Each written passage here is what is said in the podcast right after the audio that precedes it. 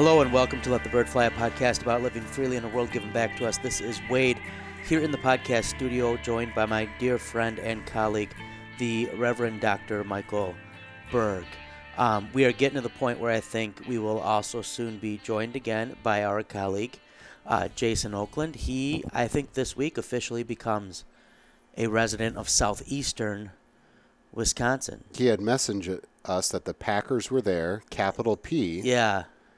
And, And, you, I really appreciate what I Mike was did exci- with this. I was excited. I'm like, get some Yeah. autographs. Because But he's kind of up by Green Bay now. Yeah, and then after a while, I'm like, oh, I realized he meant the movers. Yeah. Um, Lower case P is what. Yeah, so we'll hopefully be getting back to to three voices for you here. Um, but you have the two of us today. Uh, we are recording at what is getting close to the end of June. Mhm. It's sad, Michael. We're we're a month and a half into our summer uh, quote unquote break. Mhm.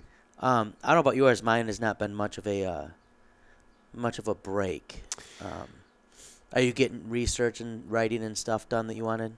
I am. I am on schedule. Oh, I've been. I've been on schedule, but I, I booked it in May, I did, and April. I did a bunch of stuff Yeah. so that I could get ahead here. But I'm gone twice in the next three weeks speaking, so I think everything's going to get derailed. I have not done almost anything of what I was hoping Yeah.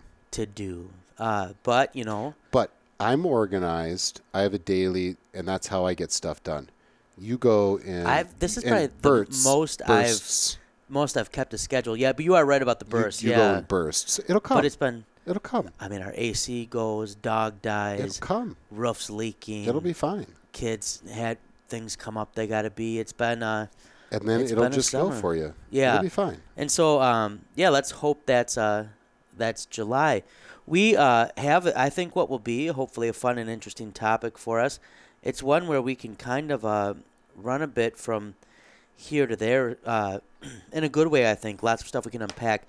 But uh, what I wanted, what, I, what what we wanted to talk about, what we would like to talk about, is the fact that everyone is a theologian. Um, to one degree or another, everyone has a theology. Even the atheist, the agnostic. Um, sometimes it's it's when people will talk about us in the college in the theology department, they'll say the theologians as as if on campus, right? These are the the five theologians.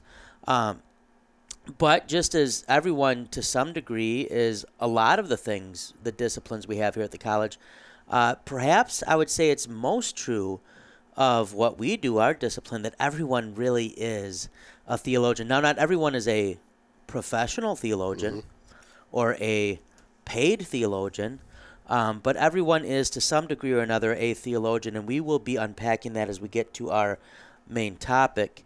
Um, we are part of the 1517 podcasting network. There are some new podcasts popping up over there. I'd encourage people to go check that out. I think Scott Keith has a new one on um, tough passages of the of the Bible. Um, I heard them talking about it the other day on Thinking Fellows. So I encourage you to check out 1517.org. They've got books, they've got academy courses, they have daily devotions, um, they have uh, uh, a the podcasting network with a variety of different podcasts. There's just new stuff all the time. So you can go ahead and check that out, 1517.org.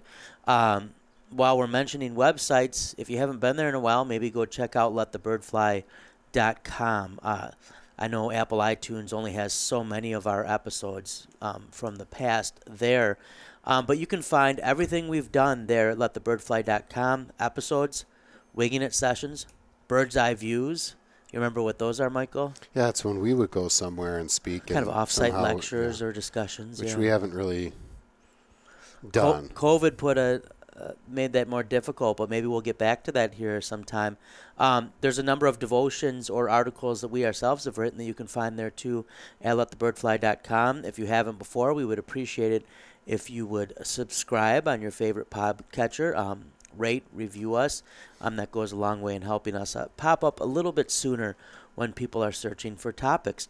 Otherwise, lest I go too long in the in the intro, Michael, would you like to give them the disclaimer, and we'll get to our free for all. This show doesn't speak for our churches or church bodies or our employers. To be honest, much of the time it probably doesn't speak for us. We will be thinking out loud a lot, so approach what you hear with a healthy skepticism, because, well, as a responsible resident of planet Earth, that's probably what you should generally do with almost everything. If you find yourself getting too worked up, tune out, look around, and realize you were just listening to a podcast. That's right, a podcast. So go live free, friends, and don't let us get in the way.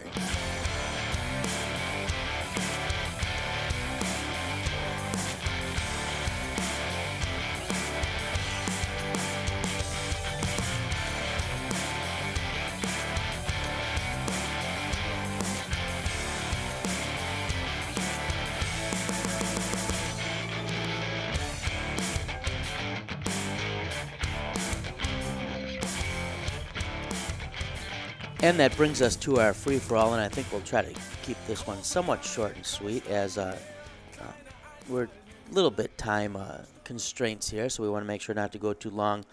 So, Michael, you're in charge of that. That's not my my spiritual gift. Um, but for a free for all, I suggested, and Mike seemed to think it was a good topic. Um, I know we haven't done sports in a while, so hopefully people will bear with us if they're not fans of the sports. But I would remind you too every time we publish an episode, there are timestamps. So if you don't want to hear our free for all, just look at the Fast forward. timestamp, fast forward, skip ahead, and you can get right to the main topic. Um, but what we're going to talk about is uh, Mike and I. It's fair to say we're both pretty avid sports fans. Um, I would say Mike's teams are a little bit more eclectic than mine, just because Mike lived a number of places growing up, um, whereas I uh, I was in the same house in Livonia, Michigan, Metro Detroit, until uh, um, my parents moved. What was I, college or seminary? They finally moved a little bit to the west, but not not far. So basically, mine are easy to pick except for college. Uh, all Detroit sports. Yeah. And then you got the big two choices in Yeah. Michigan, and, and I went Sparty, Michigan State. Um, this is where Michael and I do have a rivalry. I- This is our only real rivalry. And I would say at times bitter. Uh-huh. Um, is, is that Michael is a Michigan fan. Um, but otherwise, uh, St. Louis teams for the most part, yeah. Blues, yeah, and Cardinals. Then, and then when we were in LA, uh, that was Magic, Byron Scott, Oh. Cooper, Worthy. So And you don't really guy. get too excited about NFL, huh? nah, not really. So yeah, So I would say basketball, you've got Lakers and the Wolverines for college. yep. And uh, I would say basketball, obviously, I've got Pistons and Spartans. Um, But I- basketball I- and football would be our big two Yeah, rivalries yeah, between the college teams. And I would, I would, I respect and like all of the teams in those three states. Uh. So if the St. Louis, if St. Louis University Billikens are in a A10 matchup with the Dayton Flyers, I'm going Billikens. that makes sense. One hundred percent. If if UCLA is playing Oregon, or if USC is playing Arizona, um, if the Pistons are playing the Pacers, I'm going to go with with those teams. Yeah, and I've got nothing too bad against St. Louis, although the Tigers and the Cardinals and the For a World while, Series have a low pass. the for a while, for a while, St. Louis and Detroit were before the Avs kind of took over. Uh, were the rivalry in the Western Conference, days, and, and Detroit just kept smacking them. yeah, Um, by the way, two-hour documentary on the Avs Yeah, of Detroit. I need to haven't- see it, I yeah. I've only watched the first ten minutes. I've heard very good stuff. Um, what's the other one that just came out that I? Uh, the thing with Giannis is supposed to be really Yeah. good too. So, um, yeah, I will have to check that out. That I though that was like prime hockey viewing years for me as a kid. Absolutely. Um, and uh, there was no, I would say there's no team in sports I've ever disliked as much as I disliked the Avs during that stretch. Absolutely. I mean, as the Pistons, we you kind of had Celtics, Lakers, you know, whatever rivalries, but um, it was uh, the Avs and were. to and to th- this is unless you're outside of unless you're right outside of Boston, maybe like Long Island, places in New York, and maybe a few places in Minnesota. The rest of the country doesn't understand what it's like to be a hockey fan. Th- This is it's a unique thing. So you get the CBC, the Canadian Broadcast Channel game. Yep. You may have two games on ESPN when they used to carry that. Yep. Plus, you have the local Red Wings station there. Um, it was hockey all the time, and it was a big like. Yep. It was a big deal. Because in Detroit, you do get you get Channel Nine from Canada, um, being so close to Windsor, um, and uh, and so you yeah you could get the rivalry games even without cable right. because the Red Wings were on network then. Channel Um, 45. Yeah, you um, you could get most of the games. So the so the free for all is Yes. what sport do you most like to watch even when your team is let's say not good or like already out of it Yep. not in the playoffs Let's Okay. say it's yeah, your team didn't make the playoffs. Mm-hmm. What sport are you still going to watch the playoffs mm-hmm. for? Mm-hmm. And I think this can apply to college too, because you could say I'm still going to watch Mar- March Madness or the college football playoffs.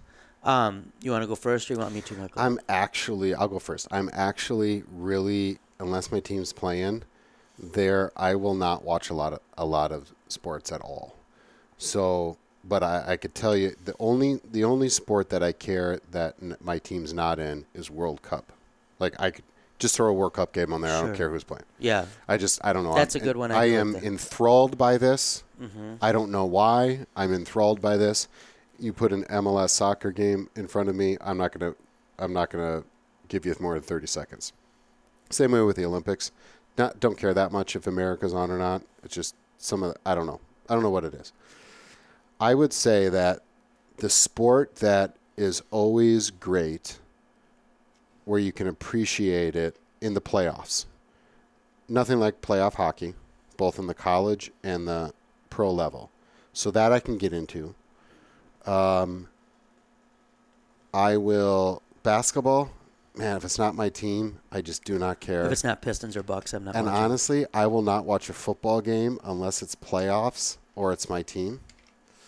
Um, I would say the World Series, I will tune in a little bit because there is some drama there, usually. yeah. Good enough? No, I think that's good. Yeah. I would say, I would. I'm going to be honest, and this this pains me because baseball is far and away my favorite sport. Mm-hmm. Um, as far as like to cheer for a team, um, to go to a game, hockey would be up there too. Hockey is a fun game, but I just love baseball. Mm-hmm. But um, I do not watch playoff baseball if the Tigers are not in it Yeah. or the Brewers. I will watch. Yeah. I, outside of the Packers, I would. Wisconsin teams are definitely my second team, and they have been um, for as long as I was dating my wife already, and we're going to County Stadium, whatever. Um, so um, NBA has kept my attention because of the Bucks, and Brewers have had some playoff runs, so that's somewhat. But um, but otherwise, outside of the Milwaukee teams or Detroit teams, I just I can't sit and watch a whole playoff baseball game. It's Um, got to be maybe the end of the World Series for me. Yeah. Um, hockey, I would agree. Playoff hockey is the best. The Stanley Cup Finals Mm. are the best of the big four, like sports traditions. Like that cup is the main cup. And the and the the games, unless it's like a very tight game seven in baseball where every pitch is whatever. Uh, Hockey is every second in the playoffs. It's completely different than the regular season. Right. Yeah. Um, so I would say uh, you'll probably get me if there's a chance a team's going to win it all that day, um, and I'm home. I'll put on the hockey game. Um, but I would have to say either college football or NFL, um, and I don't know why, um, but that's I would probably watch the more of when. Um, the fact is, as a Lions fan, my team has perpetually been out of it in my life um, with a couple real kick in the guts where there was a glimmer of hope and it didn't happen. Um, I would say that's more a cultural thing, maybe just because so many people watch it. It's just something you talk about. Um, and then I would say uh, I, I end up watching March Madness, Madness no matter what, too, but that's usually because I'm doing a bracket. Um, and uh, and I think college it, college sports are easy to have like multiple teams you like. Like i I'm going to cheer anyone Big Ten except Ohio State, Yep. so that gives me something in the If tournament. Detroit Mercy makes the field, Yeah. you're gonna tune in. and the same with college football playoff. even though I'm not a Michigan fan. Right. Um, I think you can attest, Michael. I was cheering for Michigan yep, we when they made their run this year.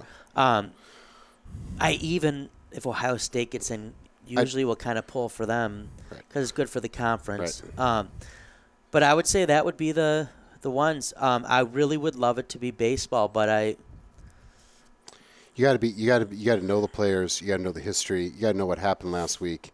yeah And it's just, you know, it's a long game.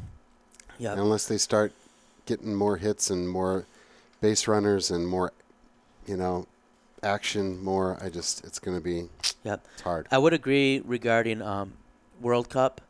I, that's something I think that would surprise my like my like high school self would probably think it's funny that I can get really into the World Mm-hmm. Cup now. Even Champions League, I can kind of get yes. into. If you, if you, yeah, cha- champions or even, you know, like if it's La Liga Mm-hmm. championship game, yeah, I, I would, you know. I'd say part of that has If been, has I- been if- going to like if I happen a to be few soccer in the games yeah. that have like legit atmosphere. Yeah. and you you like just get the sense of like I would say there's nothing like it in sport like there is with some of these clubs that like the clubs are very fan orient not well not even fan oriented fan driven like Yeah. the that the fans are like part of the identity of the club in a way that maybe doesn't and I, I really like relegation I'm sorry but it's like that there's Yeah. this chance to move up and there's the, the fear of moving down um, so I can get into Champions League. I um, Premier League, Bundesliga. I like to follow, um, but World Cup especially. I will. I would watch like a Estonia versus like Belgium. Absolutely. If it, um, it's just fun. Yeah. And our team is almost never in it. Yeah. Um, In so, fact, it's almost like America's like, yeah, that's nice, but Right. And it's like let's let the world have this. We're like we're going to we're to try to get better, but we're still going to like it's going to come down to we really need to at least tie with Honduras to get in. Mm-hmm. You know, and and I always feel bad with those games too. It's like a country with 3 million people and then we have like 300 million and I don't know. And you'd think like we'd win like 8 nothing. Mhm. But we don't. we don't. Nope. Although I will say, when we played Mexico, those are always, not always, but lately, the last decade, Yeah, those have been that, that would be, you know, those I- are good games.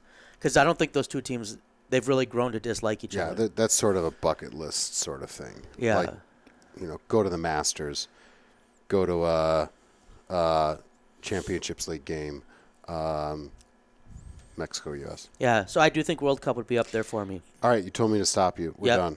Okay. Let's go to the uh, main We'll topic. make our way to the main topic.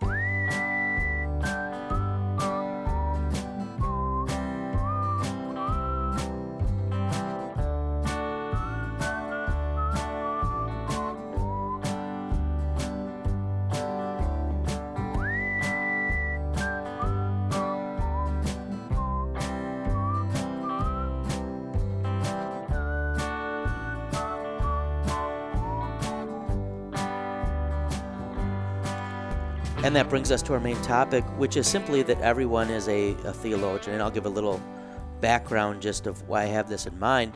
Um, you might have noticed, Michael, um, that over the last few weeks, but especially for some reason, let's say the last week, there's been a lot of Bible passages and verses and religion talk banting about. Um, the spaghetti monster in the sky has made a comeback now um, as a way of mocking uh, at least Christianity. parts of Christianity, um, non progressive, uh, white evangelical Christianity. Um, and, uh, Which, to be fair, sometimes deserves to be mocked. right.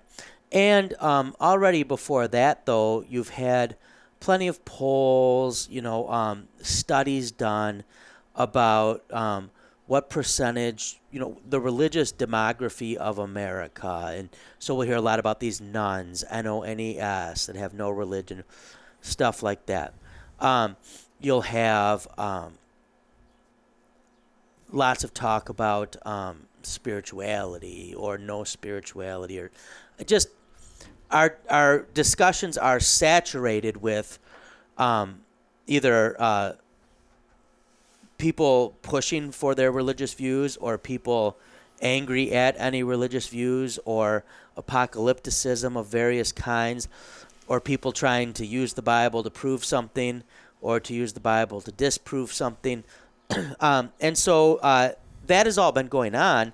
And that's not exactly what I have in mind when I say everyone's a theologian.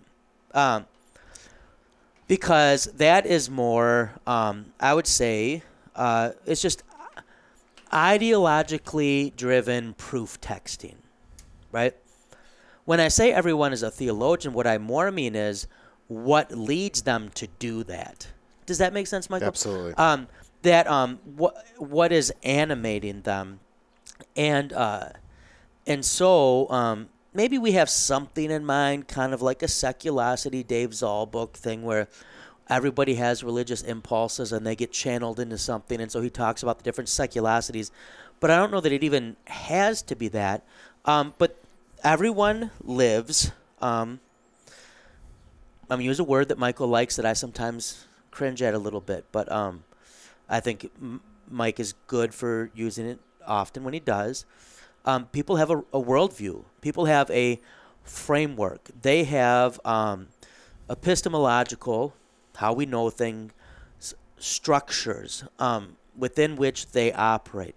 Um, they give narratives or explanations um, to phenomena, um, and uh, they give uh, they imbue things with with meaning, inanimate things and animate things, and so when I talk about everyone being a theologian, uh, what I especially mean is everyone has a sometimes it's very eclectic and subconscious, but everyone has a theology that they have worked out, which helps guide um, the decisions they make, but also helps someone keep their sanity. Because it's very hard to maintain one's sanity in a world that is constantly throwing disparate, you know, disconnected um, uh, things at you. Uh, that that everyone in that sense is a theologian. Now, not everyone is a good theologian, mm-hmm. and perhaps no one is worse theologians than many professional theologians, because that theology can be disconnected from life itself. It can become uh, just an abstraction, right? But uh, so that's kind of what I had in mind, and I'm going to throw it to you, Michael, because I think this is in your wheelhouse. Yeah. There's a lot of stuff you do with this yeah. for you to go where you would like to go. Yeah, I think there's quite a few things. Um, when you first mentioned this, which was you know three minutes before we started, um, the first thing that came to mind was which was actually quite prepared for us. Yes, that's right. Um, not only is everybody a theologian, everybody's a philosopher. Um, I would say everybody's an apologist. Um, it, it's similar to, and we've talked about this before. It's similar to when someone when a, when a church says we're a liturgical church or we're a non-liturgical church, and I roll my eyes. I know what you mean, but you don't have a choice. if if you do something in space and time, then that's your liturgy, and your liturgy is going to um, it's going to reflect your theology whether you like it or not, right? So you don't have a choice as a person who is who occupies time and space. Um, you, everybody's a philosopher, which is a lesson hard for sometimes a conservative theologian or conservative Christian who looks at passages that slam philosophy, and we still have this history of um, uh, not only the Reformation area where maybe the philosophers were were pigeonhole or uh, putting theological square pieces into round holes and problematic, but then uh, the philosophers are the ones where taught us atheism and all this kind of stuff, and so we have a bad taste in our mouth of philosophy, and and in a case rightfully so because these are things of man. Um, but the problem is is that you're still a philosopher. You are a thinker. You Mm-hmm. are a lover of wisdom. Rejecting philosophy is a philosophy. Is a philosophy. It's just not a very good one. It's not a very thoughtful one. Uh, since we kind of always talking about apologetics and, and what is the role of apologetics when it comes to uh, reason and faith and ministry and evangelism, we have to be very careful. You don't reason people into faith.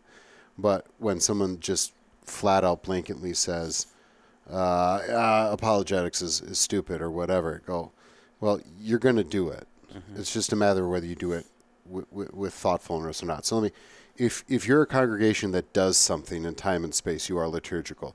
If you are uh, a Christian who um, is going to talk about faith, you are an apologist. If you are a person with a brain that thinks, then you are a philosopher. If you are a person occupying time and space and have a body and a soul, you are a theologian. Uh, I want to be careful here because I, this is outside of my my wheelhouse. So I, you can correct, please correct me if I'm wrong, but there are religious impulses, and I, and I do believe that maybe this is more of a reform thing to say. We we have an innate connection to God, mm-hmm. right?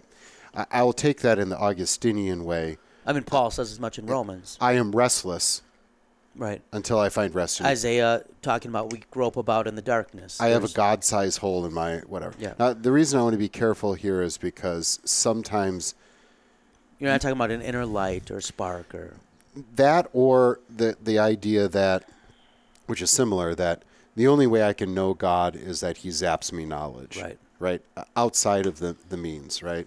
So sometimes we get really close to that. Like, yeah, we understand that you have to have the word, um, but it's like a, zzz, you know, God gives me the information, like, like I don't know, a like radio. a spiritualist like movement. Yeah. Yeah. Um, so I want to be careful there. But at the same time, there are religious impulses. So uh, right now, you gratefully, this last year, um, as our as our good friend and former colleague, uh, uh, Doctor Reverend Doctor Mark Brown, retired. He left a gaping hole. Um, one of them was teaching the class world religions, and you took it on at the last second. I'm grateful. Now this summer, I'm building it my way, so and I will teach it in the fall. And I, You I didn't like how I did it, huh? no, uh, you have other things to do. Um, and uh, I was attracted to, uh, I think it's Stephen Prothero. We've read a couple of his books, um, and one of them is religious literacy, and he makes he makes a very good case that we should know religion. Um, it should be taught in the public schools and all this kind of stuff, just because this is our lives. If you don't know what's going like on, it or not, Yeah. our world has been shaped Right. by it, and it's a driving force in many. and if you are illiterate in this, this is going to, to, to affect how you govern people. This is affect how you see the world and all this kind of stuff. And, um, and you're gonna you're going to misunderstand basic things Mm-hmm. about about about almost any area of life because in the past even in the west where you might say people are less religious Yep. religion drove things but in the world today Yeah. when we often assume things about other parts of the world Yep. we assume they're people with the same assumptions and um, you know uh, basic worldview and that if you don't understand different religious thought what is shaped oriented how they've got even if they're an unbeliever in that part of the world they've still been shaped by religious thought. Uh, you, you don't fully understand Russia and Ukraine unless you understand the split between the East and the West of the church. Um, if you think the Middle East is just about oil, um, well, you're going to make some very poor political decisions. or if you think just the middle east is muslim and so you know muslims are muslims and you don't understand shia and sunni there's going to be or Christian, holes. huge Christian minorities, right um, Kurds especially, yeah. So, um, and when you look could at our freighter not send that helicopter to save lives when we're recording yes, if you can hear the uh, the uh, medevac helicopters coming to the hospital, which is across the street from I, our. I am just joking. I'm gonna take a moment, Michael. That's right. What I just do. I will send another email to them to say, when we are recording, could you please? We're not saying leave someone on the street to die. We're just saying go to a different hospital. Yeah. Is not that too much to ask? But I did. I just prayed for whoever it is. We're just joking. We are joking. We sure everything's going to be okay. They are in good hands. Okay. So you Would you fly in a helicopter? What's that? Would you fly in a helicopter? Uh, I've I have never flown in the helicopter. Would you, though? Would I? I would absolutely not ever. It's one of those things that just terrifies me, and I would not. Yeah, insofar as I'm able to control them, I would not let I'd my wife it. or kids. I would do it. I do it. just seems like a terribly irresponsible decision. I don't know. You probably are more apt to die from tripping on your I just steps at I home. think of almost every form of transportation. It's the one that just seems like you're not supposed to do that. it's weird. It's like, Like a little. It's like a bug. Testing God. You're testing God. The hubris yeah. of mankind. Yeah, you think the helicopter is representative of the, the hubris You just you're of not mankind? like you're not even moving fast. Like as someone who's afraid of heights, at least in an airplane, like you're moving Yeah. fast. Like a helicopter, you can just be like, "Let's go really high" and just hover. yeah, I, why It's would you want to do that? No. You're not going anywhere. I get it. I get to save lives. I'm in favor of that. Yeah, okay. But if I ever, if they're like, if I'm ever dying and they they're like, let's send the helicopter. If you're there, I want you to be like, nope, just let them die. I think you can put that in your uh, what's it called? The not the will, will? but the um, you know, the document that says "do not rest." Your living will, yeah. something like that. You can put that. You see if you can put that in there. Mm-hmm. Um, as I've said multiple times, on your tombstone it will say "died of stubbornness." All right, back to the point. So you kind of said it very nicely about, hey, if you understand the history of the world and the rest of the world, you have to understand it religiously, um, which I think is is plain as day, right? But I would go so far as to say, when have you read a news story about anything important where there was not something religious today? Um, religion is all around you. And I think from our point of view, the frustration is not so much that, let's say, the media or the government or whatever, whoever else we want to blame today, is being anti our religion, although that may be the case on some, some sometimes, but they just don't get it. They just don't understand it, right?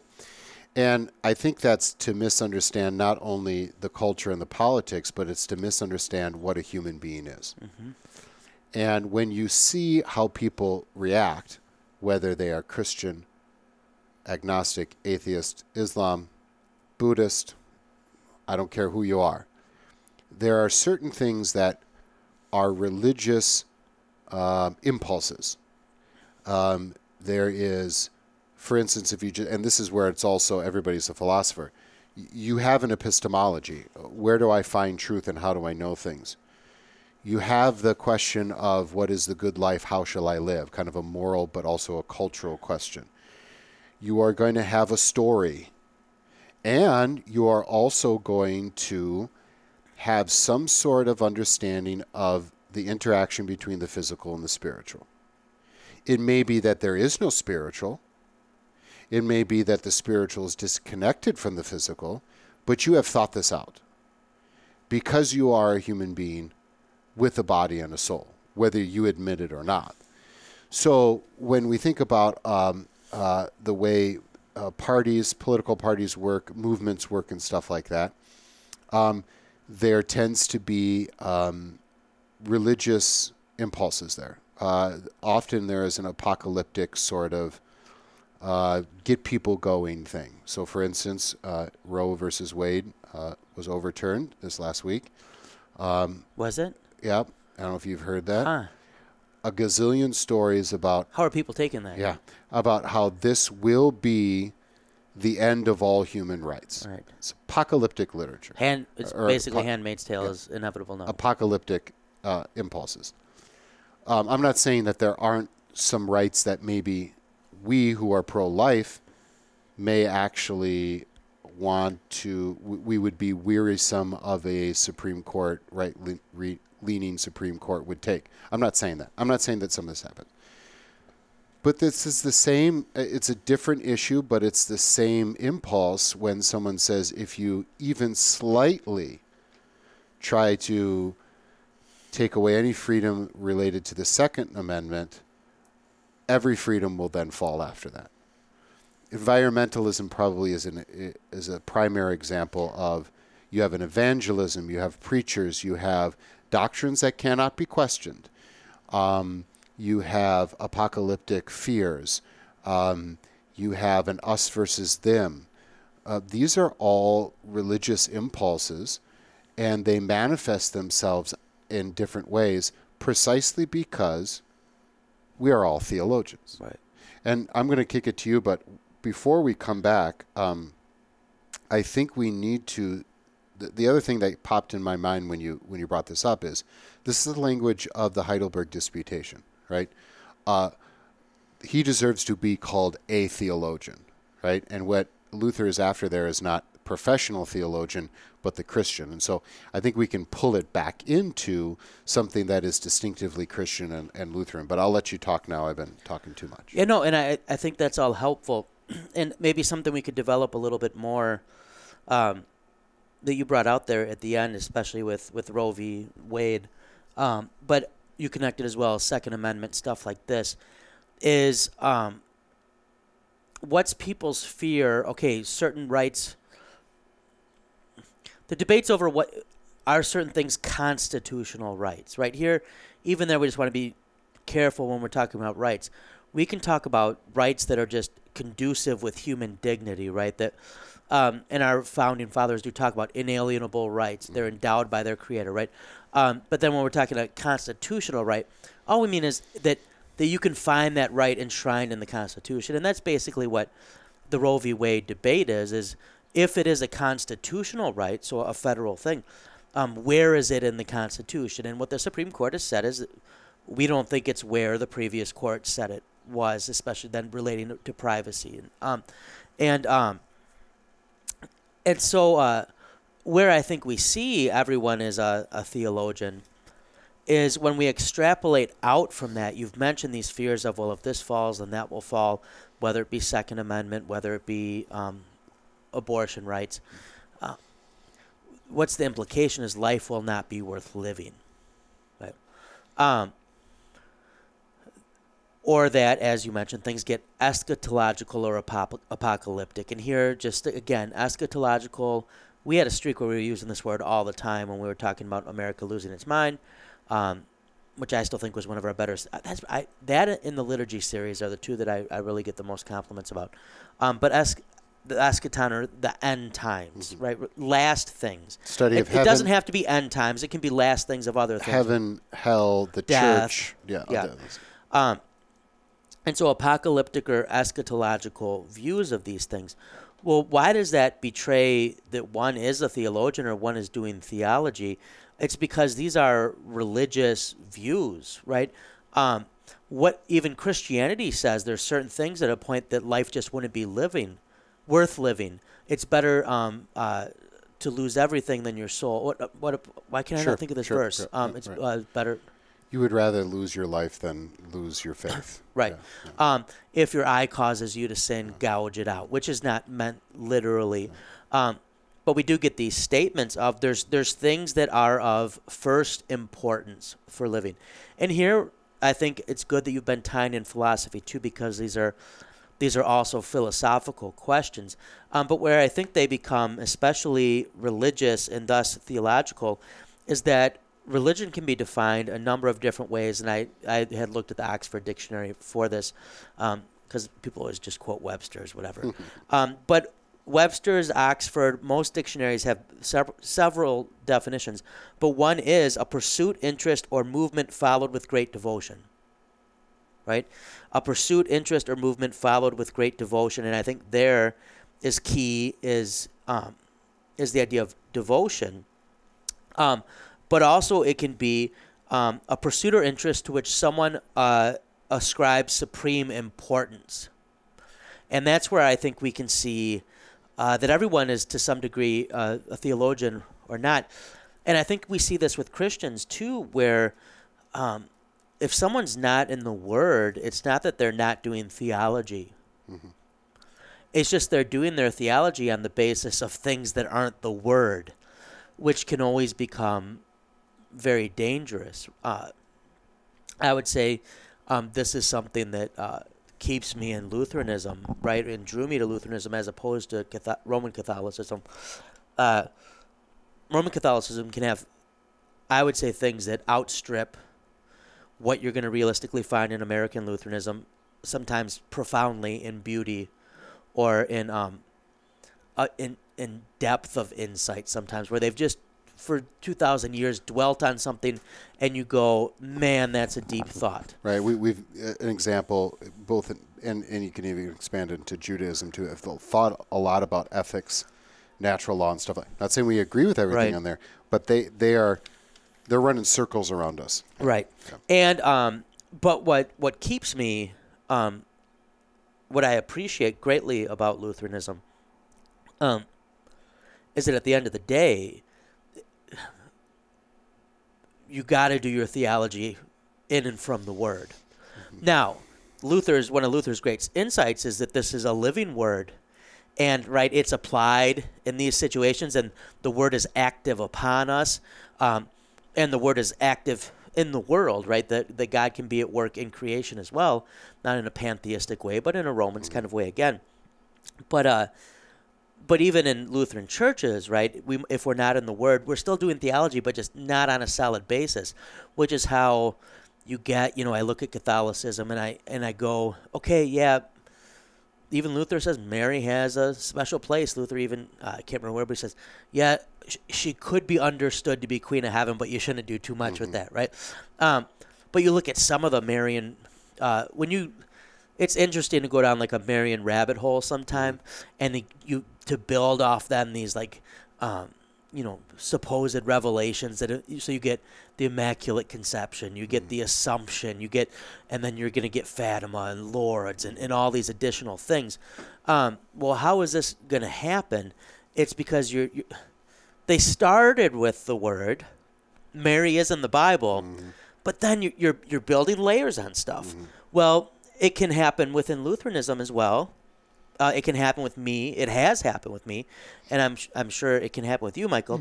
Is sometimes we get really interested in something, and maybe we're not in the Word as, as much as we otherwise would like to be. And by in the Word too, I don't mean just reading our Bible, but I mean actually, um, you know, hearing the Word preached, being absolved, stuff like this. Uh, that what am, I'm I'm building up layers still, but not layers based on the word. And so where my life when I'm seeing stuff and reacting to things, my instincts are um, ill-formed, or um, or my fears. Uh, I have a friend who likes to say, if you want to know um, what someone's idol is, ask what they're most afraid of. Right? Uh, and and so we're still doing theology. We're just we're not doing it with the tool that God gave us for doing theology with. Um, there's a you just ordered this book for you and Jason, and we'll um, hopefully do a short series on it. But um, uh, Helmut Thielke, I'm saying his last name wrong, but uh, um, World War II era, post World War II um, Lutheran theologian, really well known preacher. He talks about there's two things that just really don't often express themselves well in the same person, and that's truth and love. that someone can be really good on the truth, but then Yeah. they they use that for power, or they become puffed up, or someone can be really uh, good at love, but that love becomes divorced from truth, right? Which I think we we. sorry to interrupt. that's fine. I've thought about this. I wrote one thing about it, but I'm not there yet. Is that truth serves love, and finally, truth and love are a person, Jesus Christ, and we don't divide the two because we don't Yep. divide Christ, and that's as far as I've gotten. But I think there's Well, and that's there. what you know. What is First Corinthians thirteen but a, a description of Christ? right. you know these are all things you find Yeah. when you look at, at christ and so and to use that same and you talked about judaism and we mentioned catholicism um, we can see even in the unbeliever in the atheist the same religious impulses that you will find within various religions. You'll have the clean unclean dynamics. Yeah. who's clean unclean? What makes you unclean? So purity way of looking at things. Um, you'll find legalism or you can even find like a non-Christian Protestantism, so to speak, um, which is like a call to some sort of radical faith. Um, so claims that can be made about me, or I can make, or I can assert about myself, divorced from reason or, or biology or whatever, um, whatever you want it to be divorced from. Um, kind of like a, a secular fideism. Uh, and sometimes this is conservatives doing this too. For instance, with things like uh, American ideals, right? Um, and so I do think um, when we see how people tend, what makes life not worth living, what what's the end of my world, right? What what is apocalyptic to me? What makes me decide who's clean or unclean, who's in or out, um, and for the Christian in this this again, and I would say is ought to be a great strength of Lutheranism, but it's what Christianity in general ideally should be doing. Um, and this is why someone like a Paulson talks about the need for a preacher. Um, and even David Foster Wallace talks about this, not from a Christian perspective, but just in general, is to call you out of that because all of those other idols, uh, as Wallace says, will eat you alive, right? Um, and so even the, why are some of the atheists so worked up about a God who doesn't exist? And some would give very um, pious sounding answers of, well, because that God who doesn't exist followers are doing great harm, whatever. But if you read them, they're not just mad at the followers. They're mad at the God who doesn't exist. And they're almost always mad at whichever God they they grew up with. Right? Um, and uh, this zeal then expresses it in, in very religious ways, um, and and is often presented in what otherwise would be religious categories, right? Um, and then sometimes in return, Christians fall into the. This is the danger in apologetics is to fall into the same camp of. Um, well, if you're so confident your God exists, why are you so worked up Yeah. about someone saying he does? Like, if you were to say, Wade, your dad doesn't exist, I'm going to be like, dude, I just saw him today. We met and I got the girls. They had been in Michigan. Um, my dad certainly exists. Like, um, you know, so we can we can have that run counter. Uh, but I would say just to go back to again, especially here, the warning for my own Christian life, and then I guess I would say for fellow Christians, um, is that I think sometimes we can think like, oh, I just haven't been in the Word that much lately, and maybe like our faith is getting weak. You're still you've still been doing theology. It's not the same as like you didn't go to the gym Yeah. and you haven't been lifting. So now next time you go back, you're not going to max as much on the bench, which is the main exercise you should do, right? um, you're actively still doing theology. Yeah. Um, and the danger is when you get the old Adam doing theology. He's very good at it, but he's he's building. Um, it's not just not going to the gym. He's feeding you. Um, what are the tacos at uh, Taco Bell that are made with Doritos? It seems like the most. Dorito tacos. He's he's feeding you Dorito tacos. and then he will start saying stuff about the word of God that's not and to his own categories that's not true, right? Mm-hmm. Like then when you go back, yeah. I said a lot. I apologize. That's all right. Uh, I had a few thoughts here. So, uh, just the the whole like, um, if I if I would try to have a material only worldview, I- think you, you don't go very too far. You don't go get too far before you start having to answer questions that are outside of mere biology and chemistry and physics. Like who gets who gets to say what a life is? when when when are too many rights taken away that we these are questions that aren't answered in a purely materialistic worldview. So and and a lot of scientists will will admit that. In fact i would say most scientists that the idea that all these scientists are atheists is just not it's just not it's just not true. But if the there are times when you would hear this well that this is not my that this is left for the philosopher the theologian. Well, if you're living your life, I would say probably the vast majority of things that you think about and that you encounter in your day to day do not fall into the category of biology or neuroscience. They fall into the category of philosophy or theology.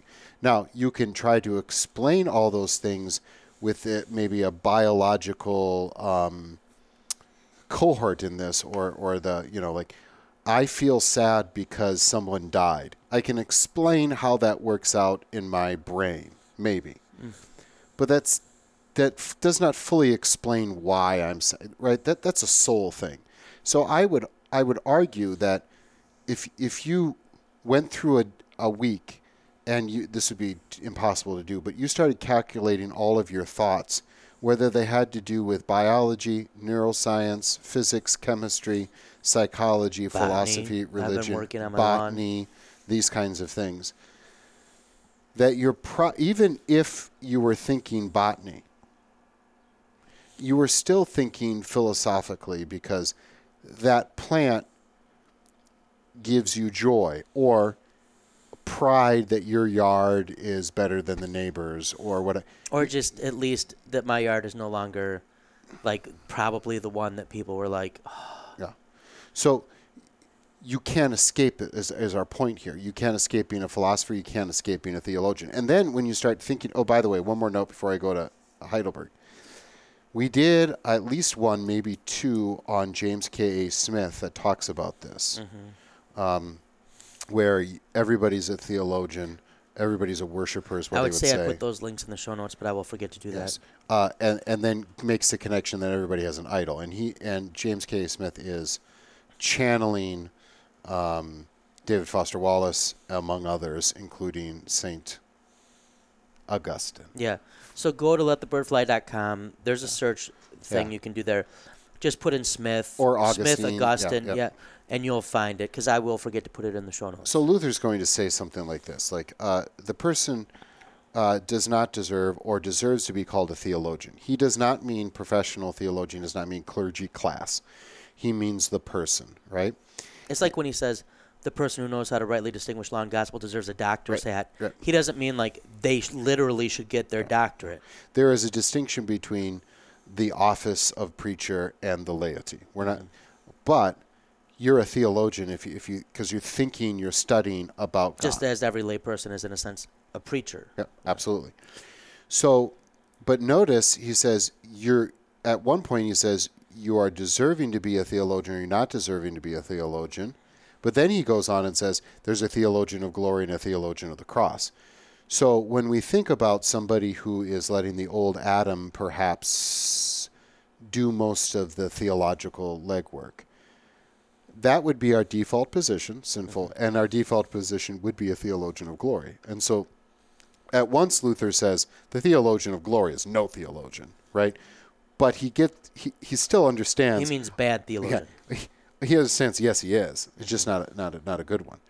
So when you think about this, for instance, uh, he he'll say that the person does not deserve to be called a theologian who looks upon the invisible things of God as though that they were clearly perceptible in those things that have actually happened. And this is this sparks a whole lot of uh, different thesis theses that he's talking about. But what he's after there is finally you have this preached and revealed to you in Scripture that tells you what is right and wrong, that tells you that this is good and this is evil, and tells you um, what is truth, as opposed to you reasoning it out yourself, right?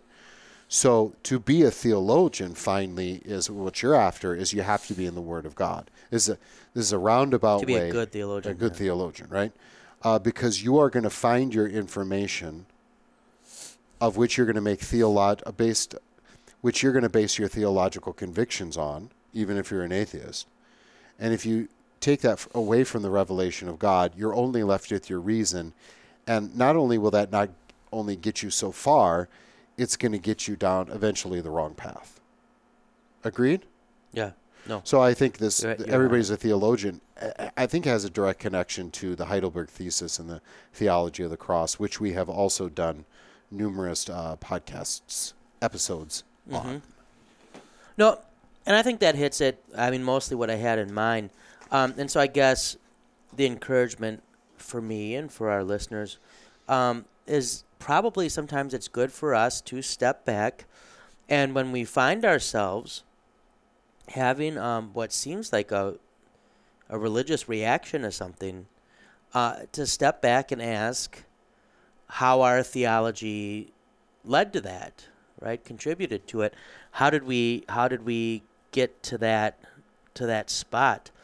Um, and that could be you overreact to your uh, to your kids striking out at the little league game. Right? Um, it could be that you just can't get off Twitter um, because of this news about whatever one particular event that you that you otherwise have no personal connection to, but seems to be just hanging over your your day or. Are your you week. making confession to me? huh? Are you making confession to me? No. Okay. Um, it it could be um, related to a fear, ec- economic fear, or a um, uh, uh, it could it could even be uh, what might otherwise be a reasonable personal fear, but but something that you have no control over. Uh, to step back and ask, how did my theology lead to this? Now, I've done all those things at some point, but uh, not confessing in the, in the and, and, moment. and there are certain we got to be careful here. There are certain things anxiety is that uh, are chemically and can be treated chemically. right. But a part of the equation and a good therapist, by the way, since we're going down this, a good therapist who understands religion will not ignore that, but will try to talk theology sometimes, right? And sometimes uh, I've had this case.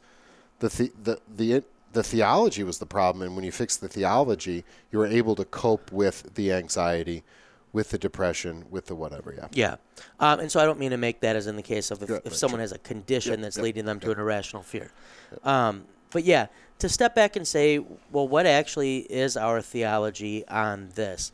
And I think we will all have a more fulfilled life if we're able to do that sometimes. And then, as I said, to be in the Word, to be hearing it, um, to have uh, a well formed theology, which is what Luther is getting at there, a theology that, that bears the imprint of Christ um, and that operates um, from and in the image um, of, of Christ. And so go ahead. Don't be afraid. The worst thing that's going to happen is, is that you'll, uh, you'll have some stuff to give to Jesus, who in return just gives you righteousness and grace and, uh, and bids you to live then in freedom and joy so that you can let the bird fly.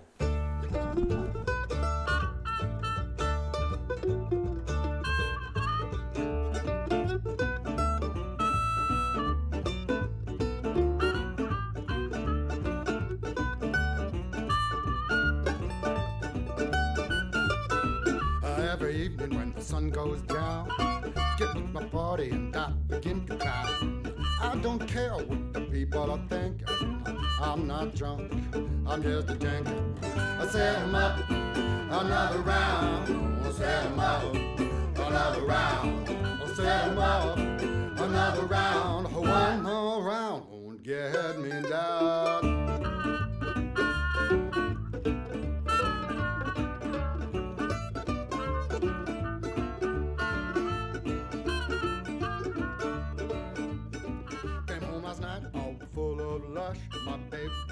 Fuss and I said, honey, hush. I don't care what the people are thinking. I'm not drunk, I'm just drinking. I 'em up another round. I up another round. I set 'em up another oh,